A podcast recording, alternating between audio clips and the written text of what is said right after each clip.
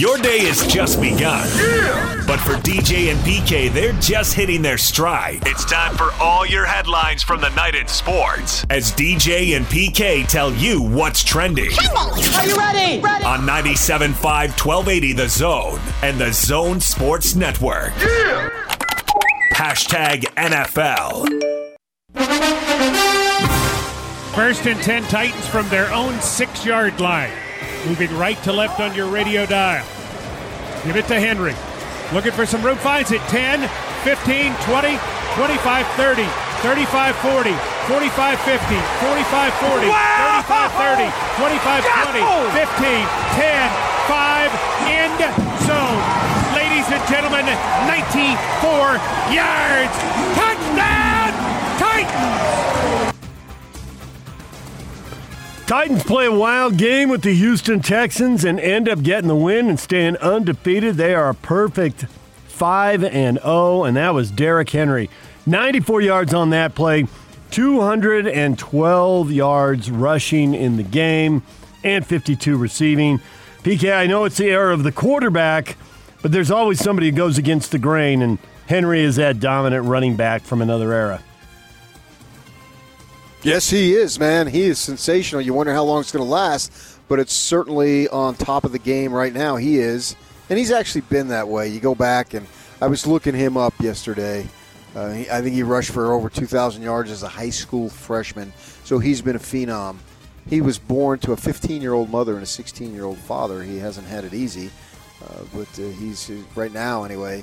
Uh, last year really came onto the scene in the NFL. I mean, he went to Alabama, so we certainly have known about him but uh, he is a sensational running back. And man, I don't understand that decision by Houston to go for two at the end of that game. Man. I don't need. Romeo, Romeo, wherefore art thou brain? I mean, it just uh, out thinking, out thinking the room. Ah, if we get two points, it's over.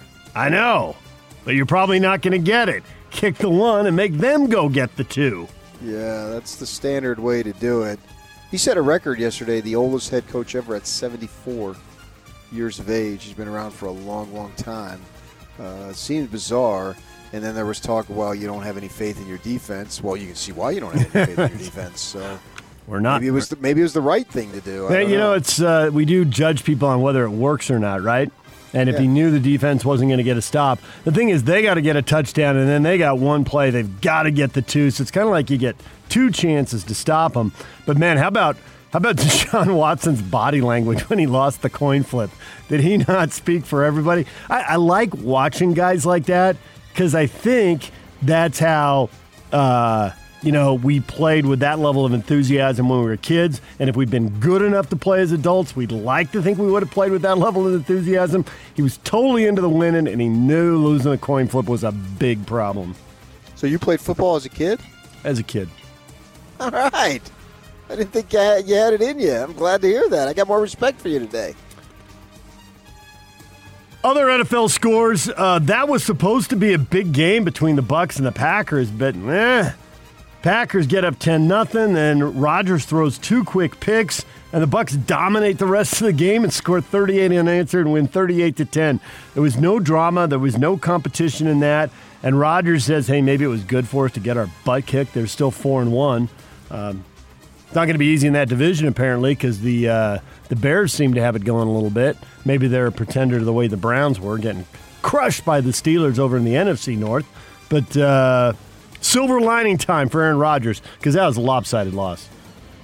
Yeah, the Steelers and the Browns are AFC North, but uh, yeah, certainly that uh, that was the case there. Jamal Williams, your quarterback, maybe know the downs, but uh, maybe he's a little colorblind there because a couple interceptions turned that game around. Boom. 38 7, the Steelers over the Browns. Pittsburgh is undefeated at 5 and 0. You want to make any pronouncements about who's chasing who? You want to let it sort itself out there for a uh, for a couple more weeks in the I, mean, NFL? I think, I think you have two very good teams in that. And it, oh, I thought you were saying in that division. Uh, that division is up for grabs. So Steelers are 5 and 0, Ravens are 5 and 1. Yeah, they I mean, they, Ravens didn't exactly throttle the Eagles, but they beat them. right? Yeah, I mean that's it's all that matters. This is the NFL. It, you don't need. There's no such thing as style points, so it, it doesn't matter. Uh, and I expect those two teams to go right down. So yeah, I think we have an idea of who's who's in. Not not ex, not exclusively. There's some teams there that uh, have shots that we don't know how the season's going to be turning turning out. Uh, we got one tonight, uh, Cowboys. I'm not expecting a tremendous drop from uh, Dak Prescott to Andy Dalton. I could be totally wrong, but I'm, I'm thinking Dalton can come in and because the bar is not that high for the Cowboys to get in the postseason because they play in a crappy division. Cowboys are two and three, and they lead the NFC East. I think Dalton will be all right at quarterback. They've got a lot of guys around him, just like they had a lot of guys around Prescott. The problem with the Cowboys is their defense gives up a lot of points. Five five games into the season now, and they're giving up 36 points a game. That's that's a huge number in the NFL, and it's going to be a problem regardless of who the quarterback is. Was it a huge number when you played football as a kid? Well, you got to be like that. Kyler Murray going into a building where he is seven and zero in high school. He went forty three and zero in high school. Nice. owned him. He owned them. Niners beat the Rams. Were you surprised how easy that was? I thought the Rams were starting to get it going here. They came in four and one, but they really struggled offensively, and uh, so they dropped to four and two. The Niners are in last place in their division, but they're in the best division in football. They're three and three, which keeps them in the hunt for I a never bought card. all your your Niner injury stuff. I mean, everybody's got injuries, so eh, who cares? It doesn't doesn't matter. But uh, the degree of uh, easiness, yeah, I wasn't spending a lot of time on that because I was watching baseball. But I saw the scores and would flick over, and yeah, it was uh, it was relatively easy, which I can conclude was uh, certainly at minimum somewhat of a surprise, if not uh, to the extreme, a total surprise.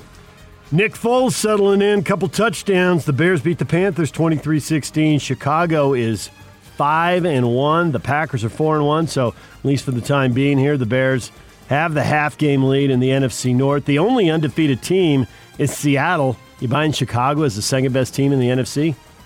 I don't know that they're for sale, so uh, I don't know if I'm buying it yeah, right yeah, now. I got to, I got to see some more.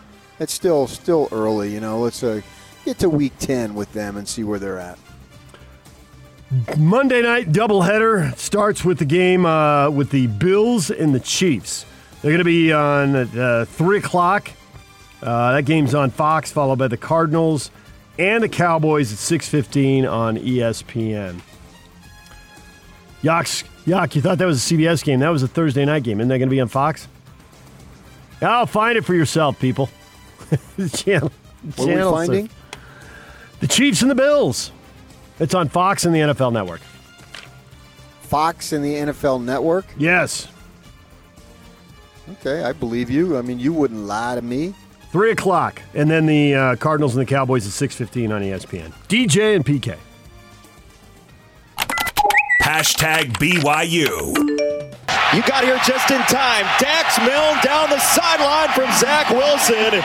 And thanks for joining us. BYU touchdown 78 yards on their opening touch of the football. First play score.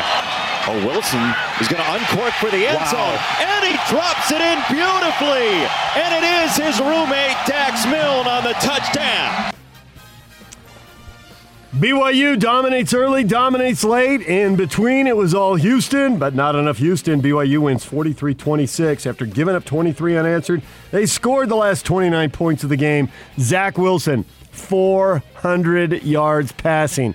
That's the kind of number that jumps off the page at you, PK. It does, but it doesn't surprise me in the least. BYU now 5 and 0. Were you a little surprised that they turned it around there late? Were you surprised they got into that kind of hole in the first place? I, you know, I wouldn't say necessarily it was a big hole because I have respect for Houston. I don't know how good they are. I, I, I just don't. I don't follow them day to day, and it's just two games in a crazy season for them with all the postponements and ultimately cancellation. So I'm not really sure about them. But you know, I did watch their game against Tulane, and then Tulane takes SMU right into overtime uh, the night before. So maybe Tulane isn't that bad. I mean, you could go crazy playing those comparative score games, and so really doesn't matter when you take the field. So I thought that the Houston offense had a chance to score. I think the biggest surprise for me was that BYU's defense in the second half shut them down. I mean, just shut them down. They have Houston's offense has two drives over like 95 yards. I mean, the kid decides he's going to fair catch at the one yard line. Hmm. That's that, that was my that that play reminded me of the very first play that I ever saw of Utah football I knew you'd go to that. when I moved up here in '93, and I'd never watched one second of Utah football. and if I remember correctly, their first game was against Arizona, Arizona State and- at ASU. and, and the kid downed a kickoff at the one. I guess he thought he was in the end zone, and he downed it in the one at the one. And, and McBride was still in the process of getting that program going. Uh, it was, uh, you know, he ultimately did a great job with it and getting it up to where it should be. Uh, and so this kid downs it at the one, but then they go 99 yards. So the the defense with the adjustments in the second half, I thought were sensational. They put pressure on Tune and just changed the game. I think that's the number one surprise. And then BYU's inability on multiple third or fourth and ones not to be able to get a first down or a touchdown in the case at the end of the first half. But you know, when you have that good of an offense, I guess you can overlook that to a degree. But that's something they need to work on. So I think the biggest story was you BYU's defense coming up huge. 19 plays, and I think it was seven or eight yards for Houston after It was the seven drive. yards. It was seven, 19 plays On for their seven final five yards. drives, yeah. Yeah. After the touchdown, that was what they got in the second half. So when you say shut down, 19 plays, seven yards, that shut down. Yeah. BYU moving up in the polls, 11th in the coaches poll, 12th in the AP media poll, and now heavily favored in their next two games. Texas State coming in at one and five. That BYU's opponent so far, and I know it's all group of five, but at least they've been good group of five so far. They're a combined 13 and nine, which they got five losses from BYU, so they're 13 and four against everybody else. But Texas State, one and five, not good. So no naps, no letdowns. Did that once. Don't do that again. Get a big lead. Let the freshmen and the sophomores play a lot. Let the second and third stringers get in there. Uh, they are going to let in about 6,000 fans, so they're going to have a few fans there. Uh, all the players afterwards were talking about playing in front of fans in Houston, and uh, a good proportion of them were BYU fans, so they were they were hearing cheering and hearing noise after touchdowns and and big plays. So a little slice of normal. Not a big slice, just a little slice. Uh, it's about time. BYU, by the way, you want to take a shot at the point spread, PK? Yeah, Yak wrote it on the rundown. Oh, you saw it. says 30. 30 points. Oh, the biggest Yeah, of the year, they- though. when it gets that big, it's just, they're going to win by as much as the head coach wants them to win by. we thought that Oh, with you UTSA. said that last time. Be Yeah. careful with that. I'm saying it again. We thought that with I UTSA. know. They had their they, they had their lull. No lulls. DJ and PK. Hashtag college football. Mac looks right. Pressure's coming. He'll throw long. Waddle's got it behind the defense. Leaves the DB on the ground. You go. You ask, you get. 90 yards. Tyson Campbell wondering what happened to Jalen Waddle as he left him behind for the touchdown. Alabama beating Georgia 41 24. Alabama wins the second half 21 0. It was the kind of turnaround you were just talking about with BYU and Houston. Alabama owned that second half, PK.